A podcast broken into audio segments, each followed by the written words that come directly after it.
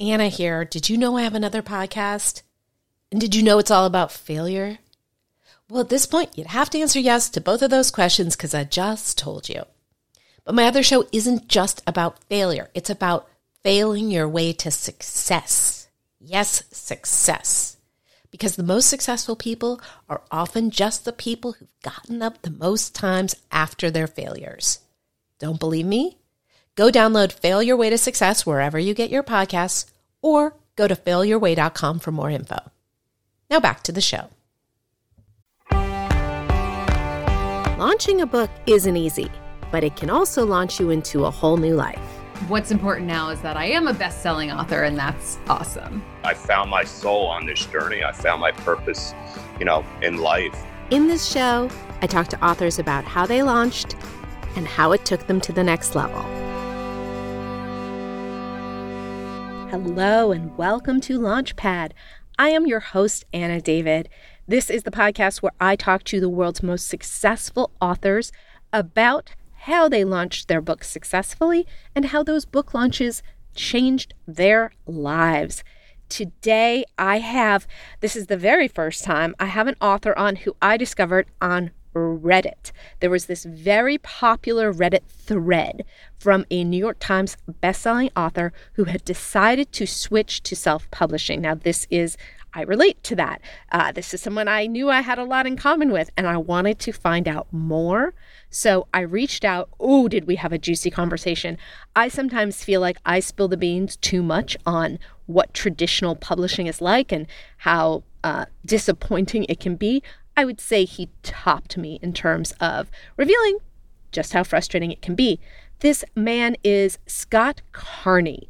Now, he had a blowout success with his traditionally published book, What Doesn't Kill Us, New York Times bestseller, sold 150,000 copies. So, why did he switch to publishing himself? That is what we get into in a really deep way in this episode.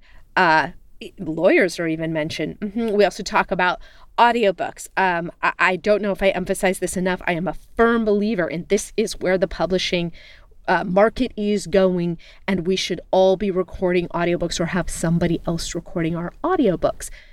In addition to being this best selling author, um, of multiple books. Scott had, was a contributing editor to Wired for five years. Um, he has written for Men's Journal, Playboy, Outside, Fast Company. He's been on NPR. He's won awards. He gives TEDx talks and the like. If you would like the show notes for this episode, which includes links to where you can find Scott as well as a full transcript of this episode, just go to launchpadpub.com slash blog slash Scott and you will get all of that and possibly more. And now I give you Scott Carney. So, Scott, I love how I quote discovered you on Reddit. I have of never places. I, of all places. It was almost the first time I've ever been on there. And this is the actual, if we're going to trace the breadcrumbs, it was Jane Friedman wrote about your Reddit post. Did you know that? No, who's Jane Friedman? Scott Jane Friedman is she she is a, a publishing expert. She, as as opposed to a lot of people who go around calling themselves publishing experts, she really knows her stuff. She comes from traditional. Now she she just covered go. She has uh this is not a plug by the way. Hey Jane, um she has something called the Hot Sheet, which just gives all this publishing news. And when something is a big story in publishing, she covers it. So one day okay. her newsletter said you must check out this Reddit post that's getting all this buzz, and it's about uh, a, tra- a very successful traditionally published author who is now going indie. And so I said, What? And I went and I stalked that, and then I stalked you. So here we are today. Um, nice. Okay. So, your story is fascinating to me for a number of reasons. And I told you before we started recording that, that I know very few people who are very talented writers who are also entrepreneurs and you are clearly that. Is that something you had to develop when you realized oh hey writing isn't enough? Well the genesis point is being broke for me. Like so i started out as a graduate student in anthropology getting a phd in in, a, in, in that subject. Uh, and I and I was broke. I had no money, so I, I uh, you know I was making like nine thousand dollars a year or whatever a graduate student salary is. And I uh, I joined a clinical trial. This is the true story of how I became a writer. I joined a I was broke. It was the summer. I didn't get the grants I wanted, so I joined a clinical trial for the erectile dysfunction drug Levitra, uh-huh. uh, and was stuck in a room full of like 40 guys on these penis poppers. And I thought it was hilarious that this was happening to me right now. And I was making a lot more money on the drug trial than I did in graduate school. And so I wrote an article about that and I made even more money. It was like in it was in like the local paper and I think Playboy picked it up or Nerve or someone like that when they were a thing. And um, uh, I was like, holy crap, there's money in writing. I was probably the only person to think there was money in freelance writing. Well, what year so, was that? That there was money in writing once upon a time. When was that? The 90s? Oh. Six. 2006. Oh, okay. Yeah, a, li- a little later. What this wasn't the three dollar a word era, yeah. um, but but realize that what I considered money was not really money, right? right? I was right. like, oh, I just have to beat nine thousand dollars a year, and so so I started um, writing for. I started learning to pitch. Um, I, I, started getting really interested in the process of that. But I also was an anthropologist and I wanted to tell big stories. So I started um, you know my my field site was in india so then i moved to india which was probably the smartest move of my life because what i could do is i could write for a magazine like wired for instance. I was hooked up with wired very early on. Uh, and I would spend six months on one story, like one article. I'd be like, I going in. I was like interviewing criminals, and I was getting a shot at all this sort of crap um, to get this story. But but it was an awesome story, and I sold it to Wired um, for like five thousand dollars, like nothing. Again, nothing. But um, uh, what happened is that because the contracts at Condé Nast, which is who owns Wired at the time, were um, different than they are now, I was able to resell that article in the abroad markets for like twenty thousand um, dollars. You know, to like Red Bull Thailand and like like Maxim Germany and like all these like random publications. And I was like, and because I was living in India, I was earning in uh, non rupees and spending in India. So I was able to develop a really strong business sense uh, that that you know, and then and then now what my philosophy is is the only way to make money as a freelance writer in the magazine industry is to write stories that have that can grow bigger, either a huge syndication effort, which actually I don't focus on anymore, or like a book deal or a self published book or something where you're like connecting your really good work. Like you can't put schlock out. A lot of people suggest like just writing a lot of shit and make it shitty and then you'll get fans or something my philosophy is like you write a really good book, you put a full on effort into it, and then you get it out into the world. And um, yeah, I've been innovating with this. I've written three books with mainstream publishers. The first one was called The Red Market. The second one was called um, uh, The Death on Diamond Mountain. And then I changed its name to The Enlightenment Trap. And there's a self-publishing story in there. And then there is a uh, uh, my uh, i wrote a book called what doesn't kill us which was a new york times bestseller.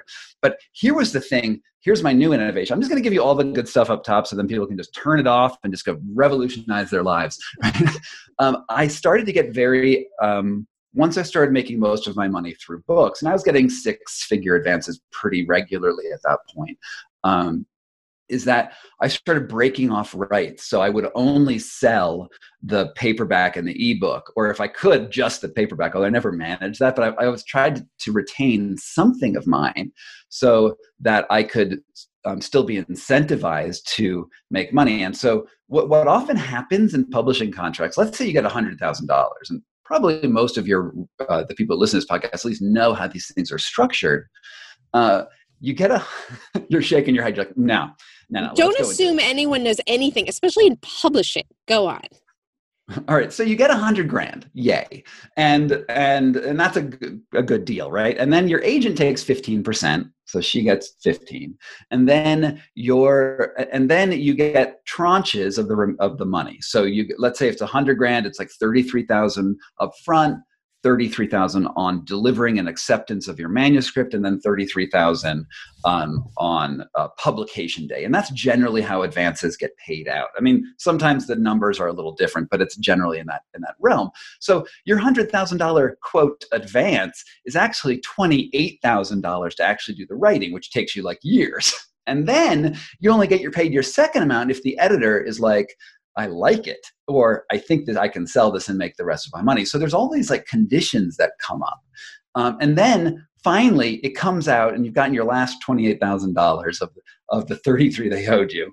And and then uh, you never earn another dime until you earn out the advance right so so and that's usually a, like a 12% royalty on the cover price so it comes out to about $4 a book maybe less um, do the math, and you have to sell a shit, a metric shit ton of books to ever make any more money on your book. So what happens is these authors drop the book and it doesn't become a mega bestseller in the first week. And most people like me, that's not what happens. Like you may be super talented, but unless you got a, a like a movie deal by Tim Burton in the first week, you ain't gonna fucking earn out. Uh, so you end up chasing book advances because you, you invested all that money and then you're broke and then you're chasing the next book advance and you don't get ahead of it. So my innovation, the thing that sort of like the next thing that blew my mind is when I sold this last book to, or sort of one of my books to Rodale, I had retained the audiobook rights. And and so I recorded my audiobook. I did it through ACX. Um, and then when the book came out, every time I did a press interview or whatever, I would get like somewhere between one and ten thousand dollars on audiobook sales on that book because I do a podcast. You go on a big podcast, and then people like listen to your audio, and they're more likely to buy your audio. So I made a ton of money that way, uh, and I was like, well, why the fuck am I dealing with publishers anyway? Because they don't publicize your books anymore. They don't have like a good PR team. They don't get you press. It's all on you, but you don't have any incentive to get the press. So what I've done most recently is my current book. Um, and there's some drama with how I had to go self-publish this because I, I, did sell it to a publisher. I just sold the print, and then I had the yeah. audio still. And then we got to the second stage of the advance where the editor, I'd written the manuscript, I uh, um, gave it to my editor, but it wasn't the editor I sold it to. Actually, Rodale got acquired by another publication, by Penguin, and I had this other editor. And she was like, I don't get what you're writing about. I don't get this concept, which is called the wedge. Um, and I was like, no, but I wrote it really good and my fans are going to love it. She's like, no. And so we went back and forth, and I realized that this editor wanted me to write a self help book when I was investigative journalist. Um, so lots of drama has ensued, and now this. So you got the rights out. back. Is that what you did? There are many lawyers debating this question right now. Wow, that's interesting. well, yeah, because so, I was going to say when you said, "Oh, you only get the second third if the editor approves it," I was like, "Well, that's very rare." In my experience that, that that, that you know most people at that point are probably going to acquiesce to whatever the editor says I, I would think mm. but go on go on yeah, but I'm a hard guy to deal with. I actually like what I do and I believe in my writing. And I think a lot of people who have worked with me have negative, like like in this sort of relationship are like, well, Scott, you're sort of full of yourself. And it's like, maybe, but I like my work. Like I, I have I have feelings about what this is. Uh, and anyway, the real problem is when you sign a book deal with a, any publisher, um, it's like a minimum of a year before your book comes to that editor, but more than likely two or three before that book comes out from signing the contract to coming out. And I have only written one book where the editor who bought the book was the same editor who was there who released the book. Because these people cycle out, like they find better jobs, they get fired, they end up in PR, like all sorts of crap happens to these editors. And if you don't have the right person, like you're you're rolling the dice every time you do this. You're rolling the dice, and like if you get the wrong person, um, they either don't care about your book, so they're like, yeah, yeah, it's good, just put it out, and it just like falls off a cliff. Um, one book I had uh, the editor was afraid of losing his job. Uh, this is a fucked up situation. He was afraid of losing his job. I, I released this book called. Uh, uh, um, I wrote this book and it was awesome. It was my best book I've ever written.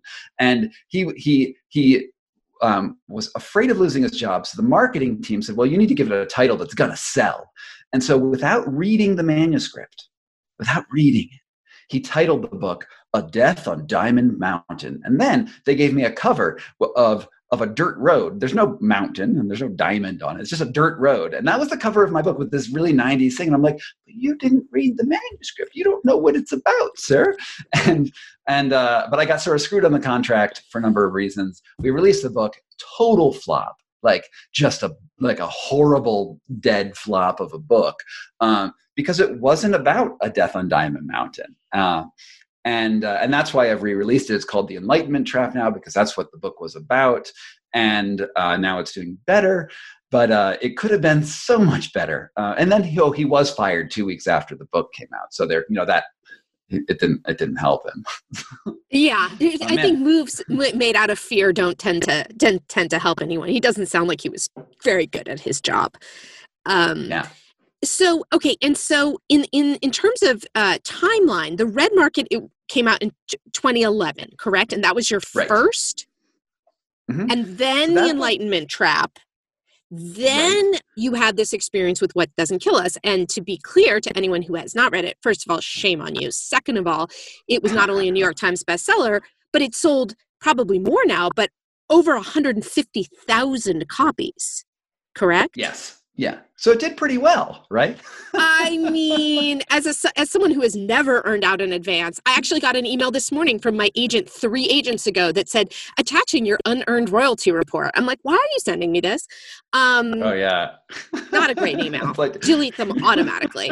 But um but so so it so it probably what happened to you with that with what doesn't kill us was a major oh how, no i'm doing math. So you re-release the enlightenment trap before what doesn't kill us yes. correct? Yeah and, and i also have a book called the quick and dirty guide to freelance writing which has a lot of these ideas in it. That that one it was just my first foray into self-publishing um, right. not as important as these other things. Yeah Okay, and so when you had this experience with traditional publishing, you know what I've heard. Um, I, okay, I, I, had a New York Times bestseller. Sort of, I co-wrote it with uh, an actor, which is to say he never read a word of it, but he's the one who got the money when it started to come in. Mm. Um, but what so i in a in a quote normal situation with a publisher i have heard when you hit the list suddenly these doors open that you didn't know existed. And your publisher is like let's have these meetings. And you're like i thought we already had our marketing meetings. And they're suddenly very very invested in your success because they see they've got a hit. Is that mm. something you experienced no, no, not at all. I, I, I, I had a complete um, sort of failure on the side of uh, the publicity team who had no. I actually hired a publicist. So this is crazy. Like the fact that this book made it is insane because I was like, okay, I've done the publicity thing before and I just really tired of it. I don't really want to invest myself in it. So I hired a publicist for, I think it was $16,000, which is a lot of money. Um, and I paid him half up front and he was like, cool, you know, I'm gonna, gonna, I'm gonna, I'm a shark. I'm gonna go out there and do everything. And they, and there were also sharks over at Rodale. Everyone was a publicity shark. They were the best, right? They always say that they always lie. And so he had like, I gave him like a several month lead time to do anything. And one month before launch, and this was in, in 2017, one month before launch, he'd managed to score one local paper in Pensacola, Florida's commitment to publishing this. And I was like, freaking out because this was also the interregnum. This is where uh, Trump had just been elected. He was not in office yet. And the news was like, let's talk about this dude. Uh, and they were not saying, let's talk about random books. And I was launching on January 4th of uh, 2017.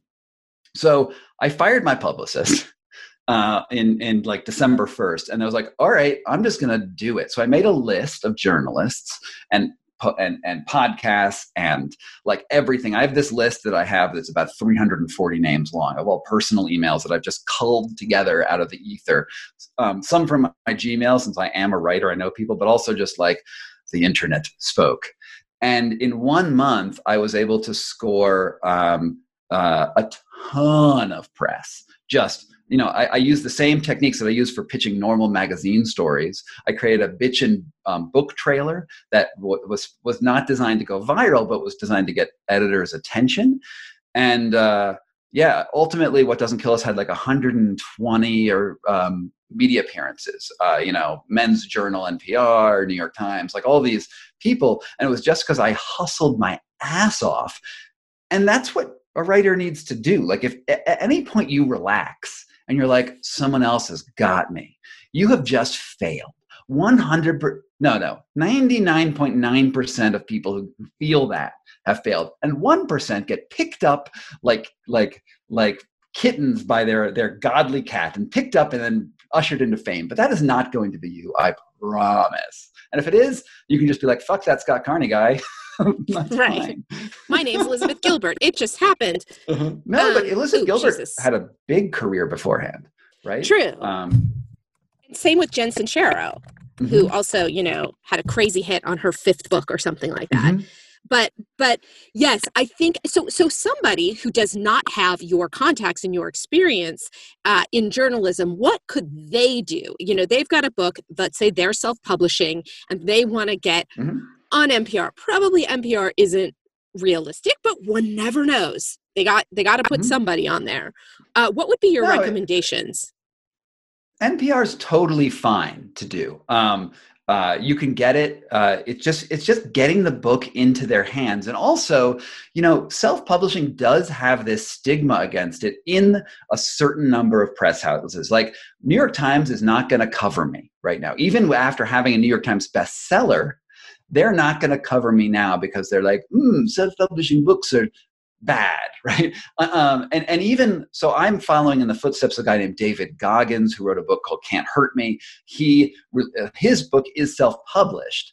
Uh, he, uh, uh, but it's with the imprint Lion's Mane, Lion Lion's Head, yeah, Lion, Lion Crest. Crest.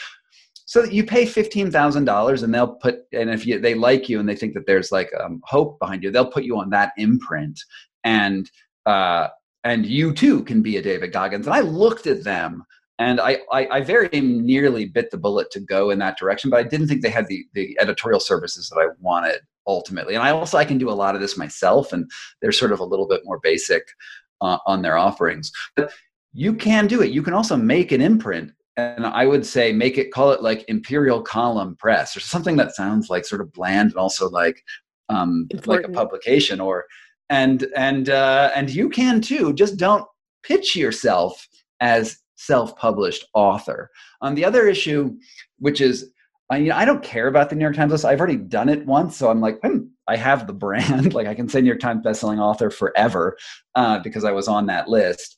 Um, but it also doesn't matter. I don't know if it drives sales. Uh, I just, you know, my book just came out, and I've been looking at other friends' books who have published books in the same week, and I know two people who had books come out in the same week. Um, both were covered in the Times, and and their books are one person's book is doing about the same as mine one person's book is doing like significantly worse even though the topic is relatively similar it's because they're they're not hustling as much like right. you got to get out there and just because you have something in the times doesn't mean that drives sales like how many new york times reviews have you read that have made you be like oh i have to buy that book i mean i'm sure it's happened but it's not the way that things move um, it's much more important to build a audience that cares about you, build fans, get, you know, and I think podcasts are a really good way to sell books right now because people listen to you. You have more time to talk about it. Uh, and, uh, and you really have to start your media campaign like three months before your book comes out. Like start hitting those things really hard. And that's what I did. And I think if I didn't have COVID, no, I don't have COVID. If I wasn't, if this wasn't during COVID, uh, this book COVID. would have just gone crazy because I had a, I even had the Today Show lined up for this book, um, and then they canceled all their book coverage two days before I was supposed to go on, which was a big hit to my life. but, but, you've said so um, many things, so I just I just want to jump in and say a couple of things. One thing, if anyone's listening, there is a difference, and forgive me if the, if I'm I hope I'm not being patronizing because this may be obvious, but there's a difference between hitting the New York Times list and getting coverage in the New York Times getting coverage right. getting your book reviewed having a you know lifestyle story about you whatever doesn't sell books at all you have sold mm-hmm. a significant amount of books however if you hit the new york times bestseller list but there's a lot of right. other things that go into it's they're not just looking at book numbers they're looking at all sorts of mm-hmm. things including their own uh, you know predilections and potential snobbery right Um, mm-hmm. um, um, um, one thing that I wanted to go back to before I forget, because you did, you, you talked about ACX and the audio, and and and I mm-hmm. read a blog post that you wrote about, you know, and and to be clear to anyone listening, your book hit number one on Audible, isn't that right? Mm-hmm. Yeah, number one, number one audiobook in the pl- on the planet for one day. One day, July 9th, 9th uh, 2017. That was me and luckily you were there to take a screen grab of it so it can live on. Um now right. but then what you wrote about and i thought it was really interesting is you wrote about how acx which is the you know self-publishing part uh, arm of audible changed things. And suddenly you went from making a lot of money from that to not making as much money from that. Right. Um and, and i want to say too ha- having dealt with acx um, what's happened since then is they've gotten super bogged down. We waited four, my publishing company waited four months for a book to be approved. So, uh, and you know, I'm mm. sitting in this audio studio that I just had built in my home in order so that clients could record audiobooks. And um, I'm now kind of moving away from. We're now working with a company called Findaway Voices. Yeah, you should look terrible. into. Do you know them? They're terrible. Yeah, I actually released a book through them. Um, so I, I, often am trying to get rights back to different books, and I actually got the rights to the Red Market back, recorded myself, put it out through Findaway Voices, and they're terrible. Um, I'm getting like terrible royalties through them. Well, they do what they do is they take a percentage on top of what the other places that mm-hmm. they're distributing them take, but how, otherwise were you just exclusive to acx or did you go and get your audiobook up on all those other sites? So i had these long conversations with some sales rep over at findaway voices and he was like oh man we're going to take your red market book. There's so much interest in nonfiction right now and we're going to put it everywhere. We're going to put this huge push and they, they sort of blow smoke up your ass. Um, and and i was like cool i'm going to give you a shot. And i re-released the red market um, so I re-recorded it myself and put it out. You know, invested a few thousand bucks into doing that and a lot of time. Uh, and then I was like, we're going to do Findaway Voices, and then you then you self-publish on ACX. And when you do this, the downside is that when you publish through ACX, you get a forty percent um, royalty in a way, right? They they monkey with the numbers, but it's roughly forty percent. And uh, but if you if you don't go exclusive, you get like twenty five percent. And because ACX is 90% of the market, you're actually losing a lot when you do that. Uh, and then, of course, Find Findaway Voices didn't do any promotion that they promised they would. Uh, so I'm actually, I, I, and I really went hard on this. Like I, I was looking at Find Findaway Voices, I was looking at Google Voice, trying to do individual deals with them, trying to do individual deals with Apple. Uh, you know, I, I really went around to everybody, and still the king is Audible. And if you're not dealing with Audible, you're you know, um, and, and uh, weirdly, the royalty rates at Google, right? So let's say Google wanted to run the market on audiobooks. Like, so you can okay, I'm going to go exclusive with Google. They're they're paying actually under the exclusive rights of Audible. So why on earth would you go that with them? Like, wh- what would be the point of doing that? There's a there's a big problem in the in the in the in, in the way all of those economics work out. So um, so go go ACX is my is my advice. Really? There. Well, to be clear though, Findaway Voices does also put your book on ACX. So so the difference yeah. is that if you're going to go exclusive with ACX and you get this much higher royalty, uh, it can't be on Nook, Google, all those places. Right um I, yeah I, I am sort of at the point where i had such a bad experience with acx exclu- exclusive that i'm now turned toward Findaway Voices but now i haven't i haven't I only have one book up there. We haven't started putting all our books mm-hmm. up there, and you're you're kind of making me think. Yeah, um, actually, what you should do is you should go to the author support people over at ACX, and they're sort of like a like a, a shark team, like their better team. There's the there's they're the, the worst. Yeah, no, the the better team is good. The the the entrepreneur team is better. You should hook up with them because they can actually get stuff approved in sort of a reasonable amount of time. Um, but what the other thing that we can do, here's what I think the model should be for all pub, all authors going forward is um, so right now when you try to sell a book you have to sell like you go to simon and schuster or you go to harper collins or whatever you will sell all your rights to them because they want everything. They know audiobooks there's money in them and and they just say nope those are ours and they don't pay you a dime extra for them. Now if they had if they paid you more for like, oh, we want your audio, but we're going to give you 50, 40% more. Um, then maybe it would be fine. But they're actually just saying, no, we own it, and here's your advance that you're going to get.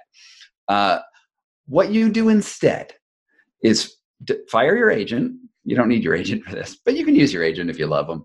Um, go only to Audible and sell your audiobook, and they will give you a higher advance than what the publisher will give you. And then you own the rights to your print and your ebook. Uh, this please. is possible. I know people who are doing this. Hold, please, though.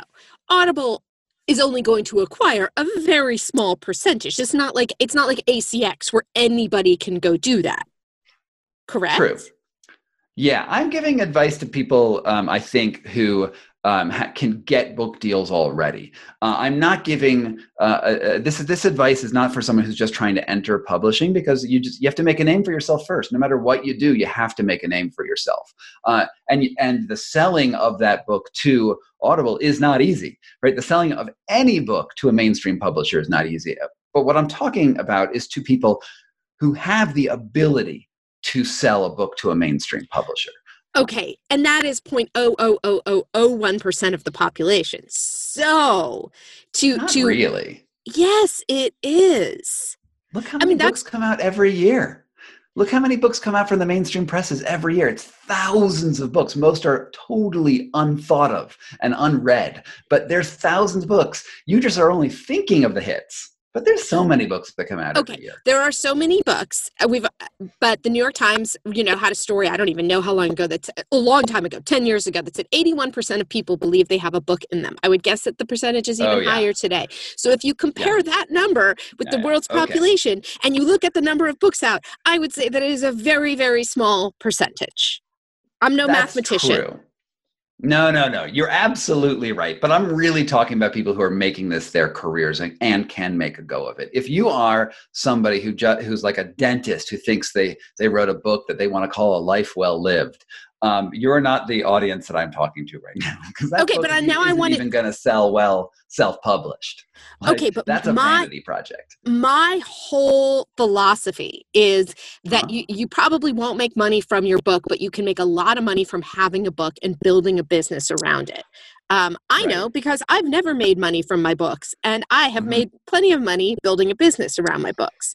So that's so now that's, I need your advice for how to do that for me because I'm really good at making money off books, but the ancillaries I'm terrible at. So now school me. Oh yeah. Well, I mean, you're already, you know, if you look at all the things that you're doing, it's like I, I, sk- teaching on Skillshare. I'm sure that doesn't make any money, but it's still cool, right? Uh, yeah. You know, you've done TEDx talks you what's great about you is that you're very uh, diverse and what you know you will talk about i do a talk about wim hof. I also do a talk about how to freelance right you you get that it's that kind of in order to succeed one must have a bunch of different arms. You started uh, and i'm and i'm curious about this i, I guess it's foxtopia foxtopus? Um foxtopus it's a fox, and octopus got together. Yeah. Ah, okay. So, so that is something. It looks like something you, you and your wife created, and you sell signed books through it, right? And what else do you mm-hmm. do through that? So Foxtopus Inc. is my sort of media arm of that's my personal publishing company, but we also do podcasts. We've released um, one really big podcast, and uh, they're all narrative nonfiction because she's an NPR person. She knows they think, think this American life. So she did a podcast called Wild Thing. We have another podcast in, in conjunction with Imperative Media, uh, which is a like a movie company, movie studio. That's coming out in July, and then we have a season two of my wife's podcast coming out. So, so actually, their whole media arm is actually building up in sort of interesting ways, uh, and we're sort of acquiring. We're becoming, you know, we're we're actually putting our tentacles everywhere, our little foxy tentacles, and all sorts of things. Um, but I wanted to, before we get into my life advice for you, I, I wanted to, mm-hmm. I thought it was very interesting. So you sell signed copies of your new book for yes. thirty dollars, and and yes. that you'll you'll do a personal inscription and send it. Is what is does that make money? Like, what is it just to connect with fans? Like, what was the sort of logic behind that idea? Because I might yeah. steal it. It it, uh, it is fascinating. It is the best thing ever to do, and you need to do it. So you you um, so fans uh, when you really get a good fan base that changes a lot of things. And i didn't even realize i had fans until this book you know honestly were people who actually really came to me and they want a personal connection and i want to give it to them i want to connect with people. I want to go back and forth and i want to give them something special. Uh, so what i did is i i I um, the book was released on April 13th, but I had the pre-orders for signed copies up way early, and I was like, "Look, if you want the book before it comes out, I will sign it personally. and I'll mail it to you as soon as I can, as soon as I have like the finished copies." Uh, and I didn't know exactly what the date would be for that and and it came out um, i think i started mailing like a month before launch and then what i had were you know i, I think I, I, it was like a, a mm, I think at that point I had about 50 copies. So not a crazy amount, but actually really good money considering you get $6 if you sell through Amazon, you're getting 30 um, per book elsewhere. So it's, it's about the equivalent of selling 200 books. Uh, so I had that, and then what I did is I wrote them an email, I wrote a letter in the book, a personalized inscription, and I had this letter. I said, "Look, when the book comes out, I really want you guys to review it because um, here's the problem with Amazon: like it needs reviews, right? You need to feed it reviews, and you need them there quickly. But no one's going to have read your book for a while, right? It's going to take people a while to process and get to that point. So I had all these readers who were willing to read the book in advance um, wanted it. I knew they wanted it. And I was like, look, when the book comes out, um, you need to do me a favor and we need to sort of mess with the, the, the algorithm over at Amazon is that I need you to buy the Kindle edition as well. And on the day it comes out, you write your review and you put it out and and then I will reimburse you the cost of the Kindle. You know, I'll just PayPal you the price uh, back. And so what this does is, is then it populates the Amazon with verified reviews, which are so, so important to have early so that the one schmuck who does happen to read your book early and is like, I didn't like that it wasn't a romance novel. like, I wasn't trying to write one, but they give you one star, has this undue effect. You know, I don't mind getting bad reviews. Bad reviews happen. I just don't want them in the first week, right? Give it to me in the second week. Uh, yeah. So then I, I sent this letter out to them, and then people, um, you know, read the book, they reviewed the book and there's now really good reviews as sort of your baseline in there. And you know then i pay people back. And actually some people said no don't even pay me back. It's fine. I just i really want to see you um, succeed which is also really awesome. And uh, yeah so now that's how the book is existing on amazon. And it's doing really well. Like it's um, you know it was uh, the audiobook was at like 120 last week. Uh, and the, the paperback and the Kindle are in like the five to 8,000 range, sort of bumping up and down um, since then. So I feel pretty lucky. And also because I'm self publishing, I have to sell a lot fewer books to make the same amount of money that I would have uh, with the mainstream publisher. So, okay, so because you were self publishing, you had the opportunity to hold off when COVID 19 descended? What made you n- not? Because these advanced people already had it, because you had press set up. What was the thinking there? Yep. Yeah, I mean, I didn't, I couldn't predict COVID. Um, I actually was like, where? remember, like five months ago? Do you remember what it was like five months ago? Maybe you don't. But yeah. there was a point when we talked about politics, and you know, there was, believe it or not, there was a, a Democratic um, like primary or something going on and people were really uh, interested in this i mean i've totally forgotten about it too but at the point i was thinking well where is going to be the slowest news day between now and like september uh, so i knew i needed i knew i needed it out before september for a number of reasons right because after september you're definitely only talking about the election forever right there's no there's no space anywhere right. so it's like the slowest news day between when I made the decision to go self published, which is in September, and next September was the day after Easter. that was what I that's that's I don't know why that came into my head. That was like that seemed reasonable um, because the, the, I figured the Democratic stuff would be sort of like at a lull at that point, and uh, and I think I was right about the Democratic stuff. I just didn't predict the global pandemic. And so I had dropped so much information uh, and so many much pre-press in that I had stuff lined up for April 13th. So I couldn't move the date. And actually I still think that this was the right time to put it mm-hmm. out. Like, you know, in, in two months we're still going to be coveting Uh, in right. four months we're still going to be coveting And then we'll be in September and that would be COVID trumping. Uh, it, I think this was still the right plan. And in terms of doing it yourself, um, you know, you talked about having that editor who gave you the terrible title and the terrible book. How gratifying was it to just go, I get to pick my cover designer and and my editor. You hire, uh, you know, I think this can be a misconception. Everybody needs an editor. I guarantee you hired an editor. You didn't just go, yeah. I'm going to write this book. So you got to pick who you wanted for each stage. Not only that, let me tell you another horror story with my publisher, right? So it went from one editor at Rodale. Rodale got acquired by Penguin. Penguin took it over. And this person read my, barely read my book and was like, yeah, I don't get it. I don't like it, you know? And I rewrote the book three times. And so this delayed everything by a year. I should have been out a year before ago. Um, so I rewrote this trying to like sort of navigate a path between what her comments were and what, what I wanted to write. And eventually she said, um, this was in June she wrote me this long letter after waiting on the manuscript, not even writing me for three months. She wrote to me, Scott, I think you need to hire an editor. And I, I was like, what the fuck is your title? Um, and this was like really the, the end of my like desire to even like give them uh, a, a, a, like any emotional support to put anything into this i was like i'm not going to hire an editor your title is editor and this is why there are lawyers now because they uh, i feel like they were very bad faith and i think a lot of publishers are very bad faith uh, in in dealing with authors and uh, uh, and so then I hired an editor. I did. I paid them real money for the editor. I did the whole thing, and then I got to the point where I was like, I I I got in the manuscript, and actually the editor was super useful. They made the book much better. Um, and all they had to do was two weeks of work, and then I did two weeks of work, and they were like, "Hey, look, the manuscript's perfect."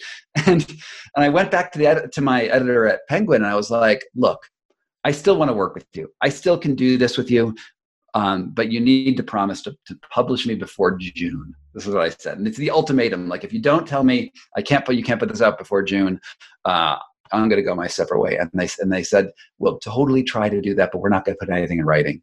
And then I was like, "Well, fuck off. I'm out." And uh, and that is how I, that is the instigating moment for how I am where I am right now. Fascinating. So, so if you had to give your top three tips, and and now we're not speaking to that 0.001 percent. We're speaking to the 81 percent of people who know they have a book in them. Um, what would be your top three tips for launching a book successfully?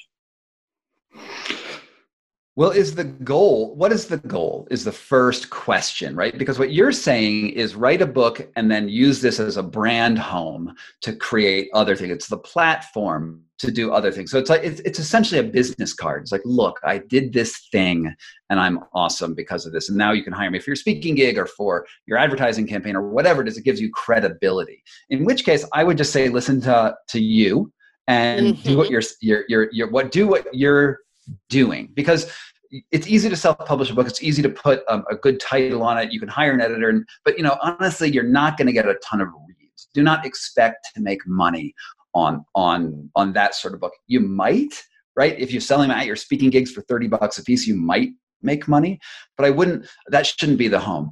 For me when i'm talking to people and giving advice I am talking to somebody who wants to make revenue off the book itself uh, and off those you know, that six dollars you're making per book. And for that, you have to think about your business model. You have to take responsibility for everything, and you have to put just as much money, uh, uh, money and time into marketing as you do into the the public publishing of the book. And you know, minimum three month lead time, and uh, and you really have to have a good story. You're like it has to be compelling. Uh, it has to be well thought out. You have to have if you don't have the instincts, like you haven't written a book before or haven't been published in a major magazine, you need to be talk to somebody with instincts who has had a track record of success and say, look, can this even work before you dump two years of your time into this project? Um, I, I, I'm very um, harsh on people because I really think that rational. It's really good to get bad news up front than waste then then be three years down the line and be like, well, why didn't anyone tell me this was a bad idea? Right. Okay, was that one tip? It was a bit depressing and yet real, but was that one tip or three? that was 20 tips, I think. That was, that was like a whole bunch of tips. It was, um, it was, it was plan your launch three months yeah. ahead of time. Tip mm-hmm. two, it, have and, and it was sort of like have a great book that was that was sort of built yeah. into it what else mm-hmm. uh, plan your launch, have a great book. Uh, take responsibility at every step of the way. Um, yes. You you you are the pilot of this craft, and there's no one out there who is going to do it better than you. I would never hire a PR firm. I just don't think they're worth the money. I've gone down that route. I just did not think they, they can do it. Um, maybe if you are like super famous already, it's useful. But then again, does Stephen King need a PR firm? no, uh, publicists are there to field requests for the people who are are getting inundated. That's my experience, mm-hmm. having wasted mm-hmm. money on publicists way too many times. Um, oh. Okay, well, Scott, we have to wrap up.